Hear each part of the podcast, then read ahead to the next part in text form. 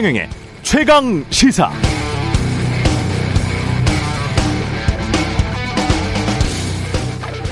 네, 어제 KBS 9시 뉴스의 단독 보도 이재명 후보의 배우자 김혜경 씨 측이 경기도 법인카드를 사적으로 쓴 정황이 확인됐다는 내용이었습니다.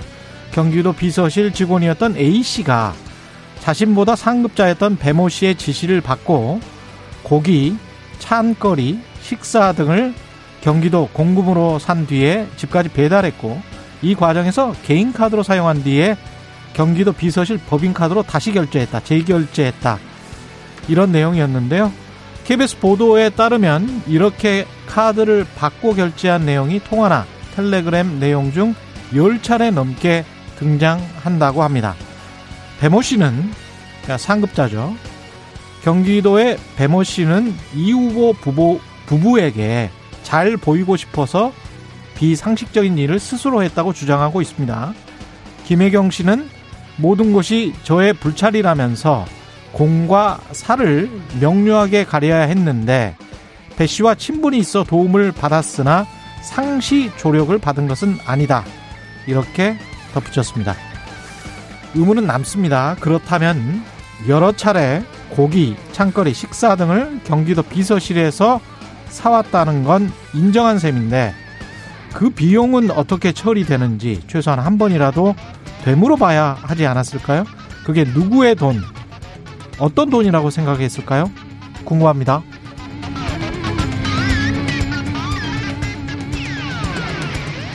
네, 안녕하십니까. 2월 3일 세상에 이익이 되는 방송 최경련의 최강시사 출발합니다. 저는 KBS 최경련 기자고요. 최경련의 최강시사 유튜브에 검색하시면 실시간 방송 보실 수 있습니다. 문자 참여는 짧은 문자 50원, 기본자 100원이 드는 샵 9730 또는 유튜브에 의견 보내주시고요. 새해부터 새로운 기능이 추가된 무료 콩 어플도 많은 이용 바랍니다. 오늘 인터뷰는 대선 D-34 대선 앞둔 설 민심 여야 당 대표에게 듣습니다. 특별기획 인터뷰로 어, 꾸며집니다. 더불어민주당 송영길 대표, 국민의힘 이준석 당 대표 차례로 만납니다.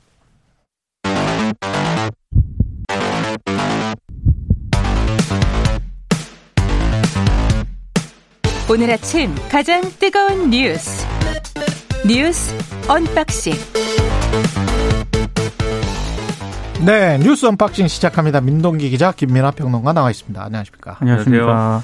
오미크론 신규 확진자 2만 명. 예 그러나 패닉에 빠질 필요는 없습니다. 이 숫자는 그냥 계속 업데이트는 해드리지만 그렇습니다. 예. 뭐 이렇게 신규 확진자가 처음으로 2만 명을 넘어섰다라고 언론들이 이제 큼지막하게 보도를 하고 있고요. 예. 어제 오후 9시까지 코로나19 확진자가 17,920명으로 집계가 됐거든요. 그러니까 오늘도 아마 2만 명대 확진자가 나올 것으로 예상이 되고 있습니다. 좀 차분해질 필요가 있는 게요. 확진자는 급증을 하고 있는데 오미크론의 치명률은 델타의 5분의 1 수준에 그치고 있다. 어제 방역 당국이 이런 부분도 언급을 했고 음. 그리고 위중증과 사망의 8, 90%를 차지하는 60세 이상 고령층 있지 않습니까? 전체 확진자의 8.5%로 낮은 수준을 계속 유지하고 있습니다. 다만 18세 이하 청소년 확진자 비중이 26.9%로 계속 증가하고 있다는 점. 음. 이거는 조금 우려가 되는 그런 대목인데요. 지금 북유럽 같은 경우에는요. 확진자가 계속 증가는 하고 있습니다만 with 오미크론을 선언하는 국가들이 늘어나고 있습니다. 우리랑 똑같은 상황인데 with 오미크론을 그냥 하자. 그러니까 노르웨이 총리 같은 경우에는 어제 기자회견을 열었는데요. 어, 높은 백신 접종률 그리고 오미크론의 낮은 중증화율로 인해서 마침내 방역 정책을 펼, 철폐할 수 있는 시점에 이르렀다. 백신이 우리를 보호해주고 있다. 이렇게 이제 입장을 밝혔고 어, 오스트리아 같은 경우에는 식당과 상점의 영업 제한 시간을 오후 10시에서 자정으로 연장을 했고요. 핀란드도 방역 규제를 점차 완화하는 그런 분위기고 프랑스는 오는 16일부터 경기장, 영화관 등에서 음식을 먹을 수 있게 됩니다. 지난해 12월부터 폐쇄된 나이트클럽도 문을 연다고 하는데 다만 이런 어떤 with 코로 with 오미크론 움직임에 우려를 표명하는 곳이 있긴 한데요. WHO입니다. WHO는 지금은 규제를 한꺼번에 없앨 때가 아니다. 음. 상황을 예의주시하며 규제를 천천히 해제해야 한다. 이런 점을 강조를 하고 있습니다. 예. 지금 이제 우리 상황에서 좀 걱정이 되는 거는 이제 어 지금 이제 오미크론 변이만 가, 갖고 이제 치명률을 계산했을 때는 델타 변이보다 확실히 낮은 수준이라는 건 뭐 이제 기정 사실인데 지금 확진자 수가 어쨌든 증가하고 있는 국면이어서 위중증 환자가 같이 늘어나는 거냐 이 부분을 좀 잘 봐야 되겠는데 일단은 좀 증가하는 이런 추세로 접어드는 것 같은 이제 분위기지만 아직은 걱정이 없다 이렇게는 볼 수가 있습니다. 다만 이제 위중증 환자하고 사망자 이제 발생하는 숫자는 일종의 이제 확진자가 발생한 다음에 한 1, 2주 정도를 지켜봐야 되거든요. 그래서 확진자가 늘어나는 국면에 1, 2주 이후, 즉 다음 주 상황이나 이런 것들을 면밀히 보고 의료 체계에 이제 가해지는 부담이나 이런 것들을 종합적으로 평가해야 될 것 같고 그리고 지금 어쨌든 경증, 무증상 환자들이 늘어나는 거지 않습니까? 확진자가 커진다는 것은 그렇죠. 그러면 이제 재택 치료나 뭐 이런 부분에 있어서 좀 만전을 기해야 되는 그런 이제 비율도 올라가는 건데 이것을 이제 잘할 수 있는 참여할 수 있는 이제 병의원들의 숫자 이런 것들이 좀 늘어나야 확보가 돼야 또 이것이 원활하게 되는 것이기 때문에 음. 이런 점들에 같이 지금 보완을 해야 될 필요가 있는 것 같고요. WHO가 우려를 하는 거는 오미크론 변이가 지금은 어쨌든 좀 이렇게 여러모로 우리한테 약간 출구를 보여주는 듯한 그런 느낌을 주지만 이게 변이가 만약에 또 다른 이제 변이로 이제 확진자가 너무 많이 발생을 해서 또 다른 변이를 이렇게 또 발생할 경우에 그 변이가 오미크론 변이보다 치명률이 낮을 거냐 이거는 이제 확신할 수 없는 것이기 때문에 그렇죠. 그런 부분들에 있어서는 어쨌든 유행을 통제할 필요는 아직까지는 있다 음. 이렇게 보고 있는 것이어서 이 WHO의 권고도 잘 생각을 해봐야 될 것 같습니다. 그리고 한 가지만 더 지적하고 싶은 게 어제 말씀드렸듯이 덴마크 같은 경우는 5세 이상의 접종률이 그렇게 높다는 거 그렇죠. 아닙니까? 거의 네. 90%에 육박한다는 것이고 부스터샷을 맞은 3차 접종을 한 사람들도 60%가 넘는 상황이잖아요. 그러면 이런 높은 접종률이 기반이 돼야 그래야 어떻게 이제 방역 패스를 할지 이런 것도 없어지는 그런 상황을 지금 우리가 고려해 볼 수 있는 것이거든요. 그렇죠. 그러니까 높은 접종률이 굉장히 유, 굉장히 유의미한 그런 상황인데 미국 같은 경우도 지금 접종을 기피하는 사람들이 굉장히 많고 많죠. 싱가포르의 보건복지부 장관도 접종을 지금 기피하고 안 하는 사람들이 어떻게 보면 접종을 한 사람들에 대해서 전체 사회에 대해서 free ride 하고 있다. 음. 무임승차하고 있다. 이런 비판을 한 적이 있거든요.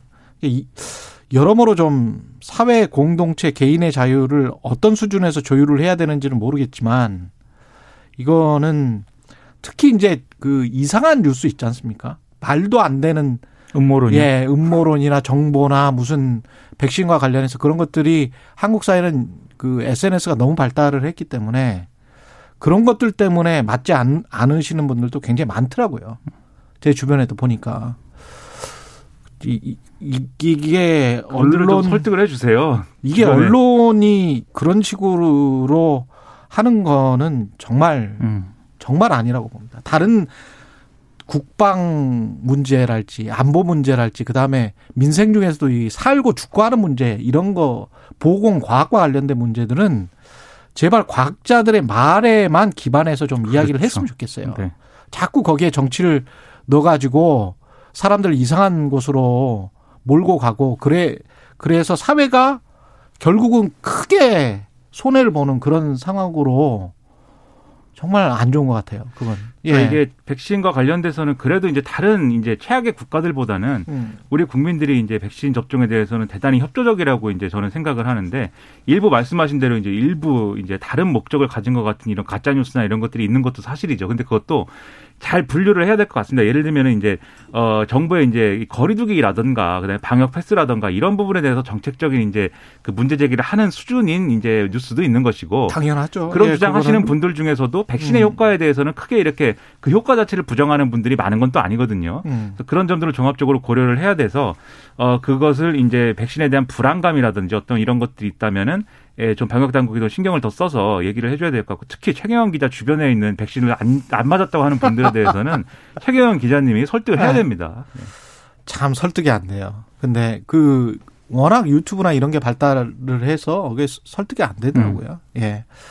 그 그렇고 어제 양자 토론을 보셨어요? 이재명, 네, 봤습니다. 예, 김동연 두 후보. 어, 나름 고품격 토론이었다고 저는 생각을 하고요. 음. 몇 가지 이제 집중적으로 토론을 한 게 있었는데 뭐 공약이라든가 재정 문제가 특히 이제 어제 두 후보 간의 쟁점이었는데 김동연 후보가 이재명 후보에게 공약의 큰 카테고리가 135개다. 세부 항목을 한 5개씩 한다 하더라도 650개 정도 되는데 돈이 얼마나 드는지 계산해 봤느냐 이렇게 물었거든요. 이재명 후보가 가용 예산 범위 총액을 넘지 말자고 정해놓고 액수를 조정하고 있다. 이렇게 답변을 했고 그리고 부동산 관련해서도 이재명 후보가 311만 호 공급 대책을 내놓지 않았습니까? 예. 이거 현실 가능성을 좀 짚어봐야 한다. 김동연 후보가 이렇게 지적을 하니까 이재명 후보가 임기 안에 다지겠다는 얘기는 아니다. 이렇게 얘기를 했습니다. 그리고 송영길 민주당 대표가 정치개혁 일환으로 동일 지역구 삼선 초과 연임 금지 제도와 이거를 내놓지 않았습니까? 예. 근데 지금까지 다선 의원은 초선으로 인정한다라는 부칙 조항이 있거든요. 이걸 음. 김동연 후보가 이거 꼼수 아니냐라고 지적을 하니까 이재명 후보가 당장 적용하는 게 맞다. 그러니까 꼼수라는 걸 우회적으로 또 인정을 했습니다. 어. 김동연 후보가 대장동 개발 특혜 의혹을 언급을 하면서 이재명 후보가 책임자로 있어 계실 때 있었던 일이니 음. 신뢰를 줄 수 있어야 한다라고 지적을 하니까 이재명 후보가 여기에 대해서는 별다른 답변을 하지 않았습니다. 음. 그러니까 이게 일종의 이제 오늘 4자 토론이 진행될 건데 이재명 예. 후보로서는 일종의 예고편 같은 걸 이제 보여주고 싶었던 마음도 있었을 것 같고 스파링 파트너로 어떻게 보면 김동연 후보를 그렇죠. 그렇죠. 선택을 해서 네. 한번 뛰어본 겁니다. 그렇죠. 그리고 만약에 윤석열 후보하고 양자 토론을 했다면 예. 했다면 이런 장면 있을 수 있겠느냐 뭐 이런 대비 효과도 있는 것 같고 여러모로 이제 이재명 후보로서를 나름대로 노림수가 있었을 텐데 정책 이야기만 주로 많이 했어요. 많이 하죠. 그렇죠. 지금 말씀하신 것처럼 이게 토론이라기보다는 저는 느낌이 어떤 대담 프로그램이다 이게 이런 음. 이제 느낌을 받았어요. 이제 두 사람 간에 차이가 이런 것이 있다. 그리고 이것 이 차이에 대해서 어떻게 할 거냐 이런 이제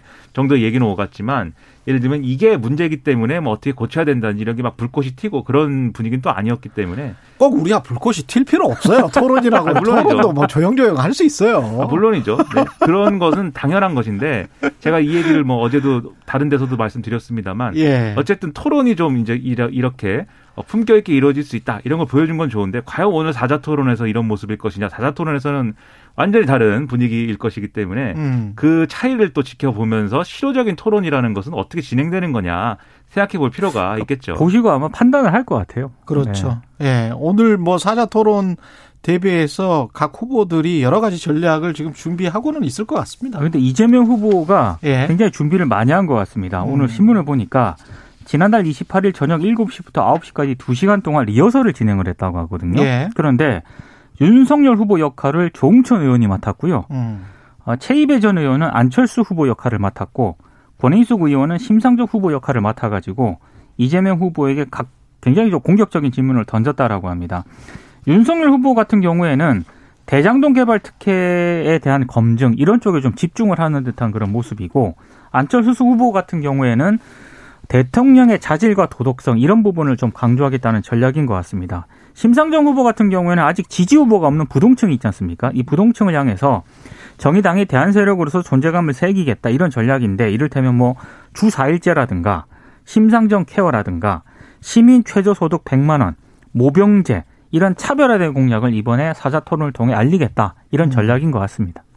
그러니까 이재명 후보 이 선대위 측에서는 그런 얘기를 언론에 이제 하는 것 같더라고요. 이 생태탕의 교훈. 그래서 지난 재보선의 경우에는 그런 이제 네거티브성 이슈에 너무 매몰돼 가지고 할 말을 오히려 제대로 못하는 바람에 선거에서 불리하지 않았느냐. 그 이번에도 윤석열 후보에 대해서 할 말이 여러 가지 있을 텐데 그런 것보다는 이제 정책 능력을 좀 이렇게 보여주는 그런 이제 토론을 하는 게 좋다. 이런 이제 기조인 것 같은데 저는 그대로 이제 지켜질 수 있으면은 이재명 후보로서는 뭐 좋은 결과를 가져올 수 있다고 생각하고요. 그건 이제 윤석열 후보도 마찬가지인 것 같아요. 지금 네. 이제 본인의 어떤 검사로서의 어떤 능력을 보여주는 그런 토론은 아니고 음. 국정을 어떻게 운영해 갈 것이냐 이게 이제 핵심이 돼야 되는 그런 토론인데 그렇죠. 지금 대장동 의혹이라든가 그다음에 지금 뒤에 얘기할 이제 김혜경 씨 관련 의혹이라든가 성남 FC 관련 의혹 이런 것들을 충분히 지적을 하고 그거에 대한 이제 답변을 요구해야겠지만 음. 이 주, 그런 주제들에 대해 서 토론이 항상 아쉬운 게 서로 하고 싶은 말만 계속 하다가 이제 시간 가갖고 끝나고 뭐 이런 것이지 않습니까?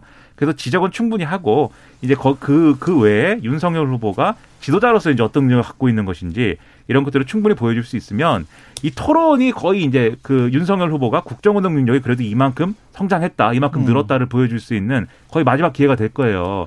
그러니까 이 부분에서 그 능력을 보여줘야 된다라고 생각이 듭니다. 오늘 사자 토론은요, 부동산, 외교, 안보 이 주제가 각각 있습니다. 그렇죠. 그래서 20분씩 토론을 해야 되고요. 예. 후보 1인당 질문과 답변을 합쳐서 5분만 발언할 수 있습니다. 이게 총량제가 적용이 되고 다만 자유 토론이 있거든요. 그렇죠. 아마 요 자유 토론 시간 때 굉장히 격한 어떤 질의응답이 오가지 않을까. 근데 의혹은 사실은 안철수나 심상정 후보를 제외하고 이 두 후보 이재명, 윤석열 후보는 의혹으로 말하자면 2시간씩 각각 해도 모자라죠. 그렇죠. 예. 서로 간에 해야 됩니다. 예. 대장동 의혹과 관련해서도 지금 뭐 이재명, 윤석열 지금 다 걸려 있는 것 같고. 네. 예. 보도들이 다 나오고 있고.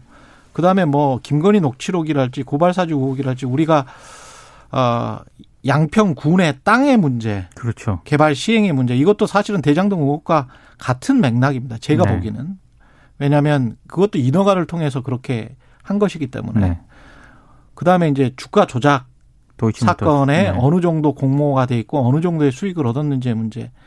뭐 윤석열 측도 마찬가지고 이재명 측도 마찬가지고 이재명 후보 같은 경우는 이게 김혜경 씨 지금 카드 네. 문제 이 문제도 새롭게 지금 제기가 될 것이기 때문에 뭐 개인적인 의혹과 관련해서 뭐 가족 이 두 분 같은 경우는 뭐 한 세시간네시간 해야 될 거예요. 제가 봤을 때 근데 그렇게 하면 과연 국민들이 어떻게 판단할까 그것도 좀 각각의 주제가 예. 거의 심야 토론 방송 한 번 수준인데요, 지금 보니까. 그러니까 그런 의혹을 네. 굳이 이제 후보들이 입씨름하고 뭐 그럴 필요가 있겠는가라는 의문이 있는 게 음. 언론이 검증하고 문제 제기하고 거기에 대해서 후보들이 인터뷰를 통해서라든지 언론 대응을 통해서 충분히 이제 해명할 수 있고 음. 그리고 정 이게 후보들 간의 어떤 그러한 토론이 필요하다라고 하면 핵심만 의혹의 핵심만 서로의 입장을 차이를 확인을 하고 그것을 국민들이 판단할 수 있도록 하는 그런 장면이 이제 돼야 된다라는 거죠. 그리고 어, 어디까지가 사실이고 어디까지가 남은 질문이나 의혹인지도 사실은 잘 모르고 그렇죠. 있는 시청자분들이 대부분일 워낙 보도가 막 한꺼번에 쏟아져가지고. 예. 네. 그거는 좀 언론이 대선 전에 그렇습니다. 정리를 좀 네. 하긴 해야 됩니다. 아마 예. 언론마다 다 총정리할 거야. 예. 거의 다큐멘터리 나올 겁니다.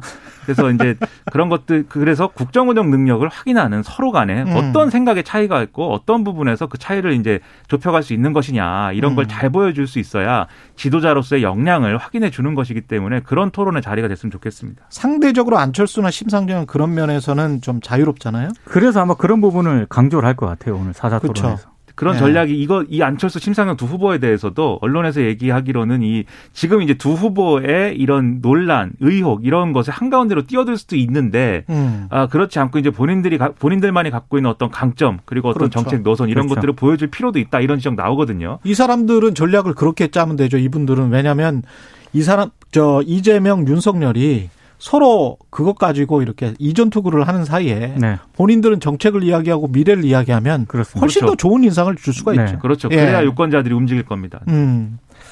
김혜경 씨 관련해서 제가 오프닝에서도 말씀을 드렸습니다마는 어제 KBS 단독 보도가 있었습니다. 일단 그 SBS하고 채널 A 등이 보도한 내용은요. 그 전 비서 A 씨 주장을 인용을 해서 음. 경기도청 총무과에 있던 배모 씨가 비서실 직원이던 A 씨에게 김혜경 씨의 약 대리 처방, 수령과 음식 배달 등을 지시했다. 이런 보도 내용이었거든요. 예. 여기에 대해서 지금까지 별다른 입장을 내지 않다가 어제 김혜경 씨가 아, 의존 논란과 관련해서 모든 것이 자신의 불찰이다. 국민 여러분께 심려를 끼쳐드린 데 대해서 송구하다. 이런 사과 입장을 밝혔습니다. 그리고 음. 아, 이 사적인 용무를 지시했다는 의혹을 받는 배모 씨 있지 않습니까? 예. 의혹을 전면 부인을 했었는데 어제 배모 씨가 있고 그 밑에 비서 A 씨가 있습니다. 그렇습니다. 예, 제보를 한 사람은 A 씨입니다. A 씨입니다. 네. 예. 이 배모 씨 같은 경우에도 의혹을 전면 부인을 했다가 어제 민주당을 통해 입장문을 배포를 했는데 아, 결국에는 사과드린다는 사과 입장을 발표했습니다. 그러면서 어느 누구도 시키지 않은 일을 이 비서 A 씨에게 요구를 했다. 음. 그리고 이재명 후보를 오래 알았다는 것이 벼슬이라 착각을 했고 이재명 후보 부부에게 잘 보이고 싶어서 상식적인 선을 넘는 요구를 했다. 이런 입장을 밝혔는데 말씀하신 것처럼 KBS가 그때 추가 보도를 했거든요. 예. 이 김혜경 씨가 도지사 의전에만 사용할 수 있는 비서실 법인 카드를 사적으로 이용을 했고 이 과정에서 아까 말씀드린 A 씨 등이 동원된 정황이 있다는 겁니다. 지난해 4월에 A씨가 김혜경 씨의 찬거리를 구매할 때 개인 카드로 우선 결제한 뒤에 이재명 후보의 공식 행사가 있는 다른 날짜에 맞춰서 식당을 재방문해서 개인 카드 결제를 취소하고 법인 카드로 다시 결제했다는 그런 내용이고요. KBS가 확인을 해보니까 지난해 11월까지 9개월 동안 이 비서 A 씨와 배모 씨간 통화 녹음에 이런 카드 바꿔치기 정황이 10차례 넘게 등장한다라고 보도를 한 그런 내용입니다. 그러니까 이 지금 해명의 내용은 결국 배모 씨가 이제 본인이 한 것이다. 그리고 음. 누구로 누구로부터 지시를 받은 바가 없다. 이 주장을 하고 있는 거고 예. 김혜경 씨도 어, 상시적으로 뭐 도움을 받은 건 아니다라고 얘기를 하고 있으니까 일상적으로 뭐 이런 저 공무원들의 사적인 자신의 어떤 아, 용무에 동원하고 뭐 이런 게 아니다라고 해명을 하고 있는 건데요. 근데 이 해명이 일단 첫 번째로 100% 이제 좀 이 유권자들의 신뢰를 얻을 수 있는 해명이냐 그렇지가 않다는 겁니다. 지금 뒤에도 말씀하셨듯이 법인 카드를 바꿔치기 결제했다 이게 상당한 수고가 필요한 일이에요. 그렇죠. 그렇죠. 전날 이 전날 자기 자기 개인 카드로 결제를 해서 쇠고기를 산 다음에 그 다음 날 행사 있는 날에 맞춰 갖고 다시 그 가게에 가 가지고 개인 카드 취소한 다음에 법인 카드로 다시 결제를 해서 마치 그날 이제 어떤 그 쓴 돈인 양 이렇게 바꿔치기 해가지고 장부에다 그렇게 적는 건데 이게 두 번 가야 되지 않습니까? 똑같은 데를 공무원들이 음. 이거 바쁠 텐데 아마도 어 이런 일을 이제 굳이 이렇게까지 했다고 하면은 그리고 이런 일들이 뭐 10여 차례 이상 이제 있었던 것으로 추정이 된다고 하면은 이건 사실 일상적으로 있었던 일이라고 봐야 되는 거죠. 어느 정도. 음. 그리고 지금 드러난 것만 이 정도인 것이지 사실 드러나지 않은 것도 있지 않겠습니까? 그런 그러니까 걸 통화나 보면은. 텔레그램 내용은 9개월치기 때문에 네. 예, 그게 그 거기에 한 10여 차례니까 비서 말씀하신 대로 더 있을 가능성은 그 있죠. 배모 씨하고 그렇죠. 비서하고 나눈 토, 대화록을 보면 음. 아니 다 관행처럼 해야 하는데 왜 그러냐 이런 또 대화 내용도 있거든요. 그래 그런 식으로 지사 아, 집 일을 관리를 해왔다 관례적으로 네. 그렇게 생각을 했을 수도 있는데 근데 이건 김혜경 씨나 혹시 이재명 후보가 뭐 알았다면 네. 이건 분명히 물어봐야 되지 않나 그러니까 말이죠. 그래서 이, 렇게 쓰는 거는 말이 안 되죠. 네. 그렇죠. 네. 그래서 그 말씀을 드리는 건데 음. 이게 이제 혼자서 충성을 다하기 위해서 본인 혼자서 이제 배모 씨가 한 시킨 일이고 한 일이다라고 하면은 이재명 후보하고 김혜경 씨는 음. 이 집으로 막 쇠고기가 배달이 되고 초밥이 오고 뭐 음. 이렇게 되는데 이것에 이제 출처라든가 이게 왜 이렇게 되는지에 대해서 한 점 의심이 없었다는 얘기 아닙니까? 결국 그 주장이 맞다고 하면. 그렇죠. 근데 그게 상상 가능한 일인가? 그렇지 않다는 거죠. 당연히 내 돈 내고 산 거는 아닌데. 그렇죠. 그렇죠. 예. 당연히 이거는 뭔가 부당한 어떤 어 어떤 배경에 배경에서 온이 음. 이루어지는 일이다라는 인식이 있었어야 되는 거고 그런 인식을 가졌다라면 이게 뭔가 이 공무원들이 사적으로 자신들의 어떤 자발적인 충성이든 뭐든 음. 그런 걸 하고 있다라는 인식을 가졌다면 그러지 말라라고 했었어야 되는 것이죠. 그렇죠. 그런데 그런 법인용 것이, 카드를 이렇게 써도 되느냐? 그렇죠. 예. 그러한 그렇죠. 것이 없이 지금까지 쭉 이제 왔다는 거는 당연히 이거는 국민들에게 사과해야 될 이런 내용이라고 보고요. 당연합니다. 그리고 과연 지자체장들, 도지사들이 도대체 어떻게 살고 있는 거냐 이런 의문을 가질 수밖에 없어요. 왕처럼 살고 있는 것입니까? 이게 상당히 좀 이해가 잘 안 되는 그런 얘기입니다. 예. 최석장 사고와 관련해서는 이게 중대재해처벌법 1호가 될까라고 언론이 보도를 하고 있는데요. 예. 일단 고용노동부가 이 삼표 산업을 산업안전보건법 위반으로 입건을 했거든요. 그리고 중대재해처벌법 1호 수사에 착수를 했는데 일단 착수를 한 그런 상황이고 실제로 처벌이 될지 여부는 좀 상황을 봐야 될 것 같습니다. 음. 예. 알겠습니다. 그러니까 이 삼표 산업에서 이런 일들이 벌어지는 게 처음이 아니에요. 여러 관련돼서 네. 건설 관련해서 이제 레미콘도 있고 지금 여러 가지 이제 사업장들이 가지고 있는데 음. 계속해서 반복해서 일어나고 있다는 것도 당연히 이거는 중대재해처벌법의 수사 대상이 돼야 될 수밖에 없는 그런 사업장입니다. 여기가. 예. 어떤 법이나 규제 때문에 기업이 망한 케이스가 한국에 있는지도 좀 궁금해요. 요새 재계 이야기를 좀 듣다 보면 그 그런 케이스가 있는 건지 아니면은 본인들이 매출을 과다하고 어 돈을 많이 끌어다 써서 IMF 같은 어 그런 사태가 일어나서 본인들이 스스로 망했거나 아니면 독재 정권 하에서 어떻게 기업들을 죽였거나 이런 케이스는 봤는데 근데 이제 이런 법 때문에 외국도 다 있는 이런 법 때문에 기업이 망했다. 어? 이 케이스가 분명히 있다. 이거를 좀 가져오고 이야기를 했으면 좋겠습니다. 근데 이게 삼표그룹 예. 계열사에서 굉장히 음. 산재 사고가 많이 발생을 했거든요. 예. 그래서 민주노총 같은 경우에는 이런 지역 이제 부분을 지적을 하면서 그룹 경영진을 처벌해야 된다라고 주장을 하고 있는데, 음. 근데 이번 사고 때문에 삼표 그룹 경영진까지 과연 처벌할 수 있겠느냐?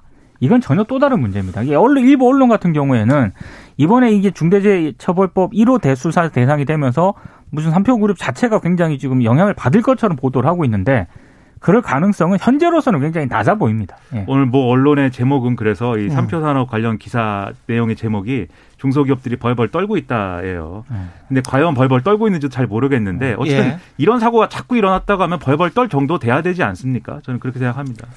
누차 말씀드리지만 이렇게 사람들이 죽고 이것을 그냥 도외시하고 있는 상황에서 계속 아이는 낳자, 출산율을 높이자, 수십 조를 들여서 뭐 출산 정책을 장려하겠다. 뭐 이게 이게 말이 됩니까? 말이 안 됩니다. 예. 그리고 옛날에 그런 얘기도 이제 많이 했, 었어요 청년들이 예. 이렇게 어떤 쉬운 일자리만 찾으려고 하고 음. 다 이렇게 좀 좀 더 어려운 일을 좀 잘 자임해 가지고 그렇죠. 하려고 하면 일자리가 많은데 음. 일자리 미스매칭 현실 현상이 있다 그런 음. 얘기도 많이 했는데 지금 이런 환경에서 이제 그런 주장을 하는 것도 사실은 이해가 안 되는 것이죠. 쉬운 그렇죠. 일자리를 찾는 게 아니고 음. 위험한 일자리에 안 가려고 하는 것이죠. 이 지금 이 희생자 중에 20대 또 꽃다운 청춘이 있지 않습니까? 그렇죠. 이거 얼마나 우리가 돌아봐야 될 얘기냐 참 여러모로 가슴이 50대 가장도 있습니다. 그럼 네. 물론이죠. 네. 예. 뉴스 언박싱 민동기 기자 김민아 평론가였습니다. 고맙습니다. 고맙습니다. KBS 일라디오 최경영의 최강시사 듣고 계신 지금 시각 7시 46분으로 향하고 있습니다.